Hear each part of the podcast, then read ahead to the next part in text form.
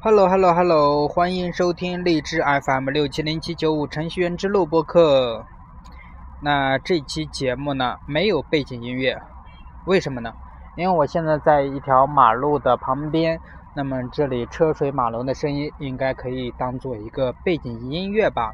然后还有小小的风，应该还有风的声音，就用这个来当做背景音乐吧。啊，今天说点什么呢？嗯，想说一下程序员的入境和商人的入市。说呢，人呢有两种思考状态，我将一种称为入境，另一种呢称为入市。我们先来说入境。程序员和作家呢需要的是一种入境的状态，他们需要整段的不被打扰的时间才可以工作。一个下午三点钟的会议，哪怕仅仅持续十五分钟，一个下午就会因此废了。问题不是会议占据的时间，关键问题是会议把一个下午分成了两块，让每块都不够大，都不足以入境。因为对于下午废掉的担心，上午的工作也受到影响，不太敢于开始解决真正困难的问题。所以呢，整天都在一种心神不宁的状态。人的大脑呢，远没有我们想象的那么简单，那是非常精密的。而且我们细心体会的工作状态，一个典型的程序员的一天是这样的：早上想到今天有一整天的整块时间，能够躲在一个不受打扰的地方开始写代码，想想就是件高兴的事情。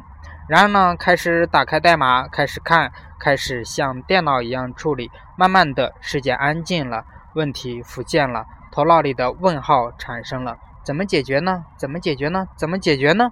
开始思考了，开始发呆了，开始写点东西，跑一跑，又引入了一个新的问号。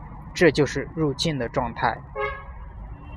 在足够长的思考这件事情的空余呢，或许要上一下厕所。在路上遇到同时打招呼，但脑子还在那个状态。打招呼的是谁不记得了，也不想去注意，以免思路被打乱。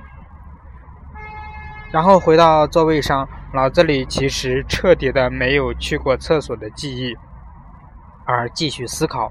中午吃饭的时候呢，如果一个人最好接着在那个状态，或者随便点点的轻松啊不。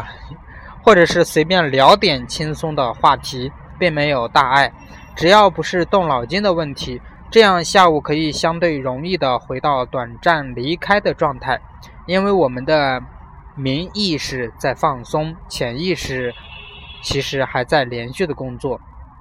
这种入境的状态就像是睡觉。需要足够长的时间才能进入状态。我想大家都能理解凌晨三点的一个电话对于睡眠意味着什么吧？在会多的公司，程序员会自己觉得效率特别的低，归罪于会多。其实不是会多，而是打断。下个说的是入室，还有另外一种呢，姑且叫做入室的人。他们的时间呢是按小时划分的，每个小时呢总要换一个会，在哪里和谁开会不重要，重要的是过一个小时一定有会。如果两个会之间空出一个小时，这一个小时反而是浪费时间，一定要想办法填满。找谁聊聊呢？给谁打个电话呢？旅游者是这种工作方式的极致的表现。到一个地方仅有几十个小时，一定要用活动填满。每一个小时一定要换一个地方，才能够不辜负大老远来一趟。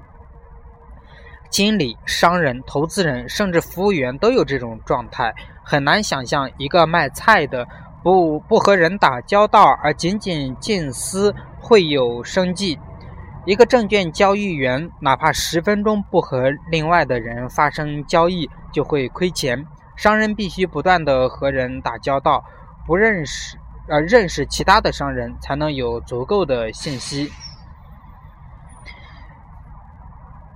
经理们呢，更多的是协调资源，而不是创造新的东西。他们需要用入世的方式工作。两个处于入世状态的人很容易约会，甚至容易约一些没有特别目的的会。好久不见了，聚一聚，好呀，喝杯茶。这种会经常能产生意想不到的产出，主要原因是切换思维状态。对于入世的人来说，成本太低了；而对于入境状态的人，简直就是灾难。